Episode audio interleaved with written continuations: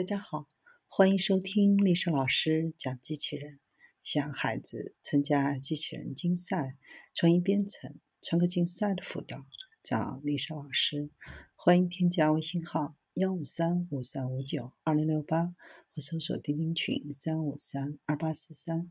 今天历史老师给大家分享的是，让普通物体化身能走、翻滚和蠕动的机器人。通过将磁性材料跟磁场结合，机器人研究人员开发了以各种有用方式远程操控的机器人，比如在结肠中翻筋斗，在血管中爬行运送药物。香港城市大学的科学家开发了一种新型涂层，这种涂层可以让普通的物体具备这些神奇的能力，进而在生物医学应用方面。具有特别的潜力。这项研究的重点是扩大昆虫大小机器的使用。这种毫米大小的机器人适用在人体上。不过，这项新研究的研究人员并不是从头开始制造磁性微机器人，而是着手开发一种可以用普通物体来制造磁性微机器人的工具。这种工具是以一种叫做 M-SPY 的磁性涂层的形式出现，它由聚乙烯醇、骨蛋白和铁颗粒制成，可以附着在各种材料光滑和有纹理的表面上。通过穿上这种磁性外套，可以把任何物体变成机器人，并控制它们的运动。M-SPY 可以粘在目标物体上，然后在磁场驱动下激活。M-SPY 形成的薄膜厚度不到四分之一毫米。研究小组认为，这是保持原始物体形状和大小的关键。研究小组用棉线、薄膜和塑料管作为起始物体来演示这种方法。实验中，它们都变成了柔软的微型机器人，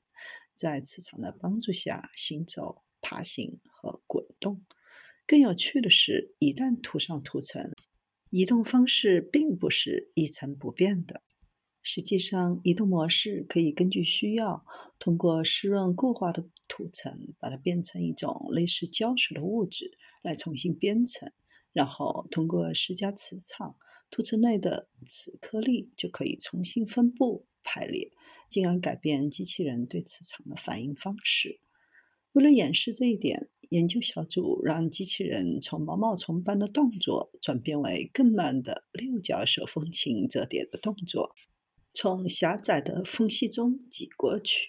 在另一项实验中，研究人员用 M-SPY 包覆了一根导管，对其运动的运动模式进行重新编程，使其能够既平稳转弯又能急转弯。这样，在医疗设备插入人体的时候，就可以避免人体受伤的情况发生。在随后的实验当中，研究人员给兔子注射了胶囊，并通过放射成像跟踪它们在胃里的活动。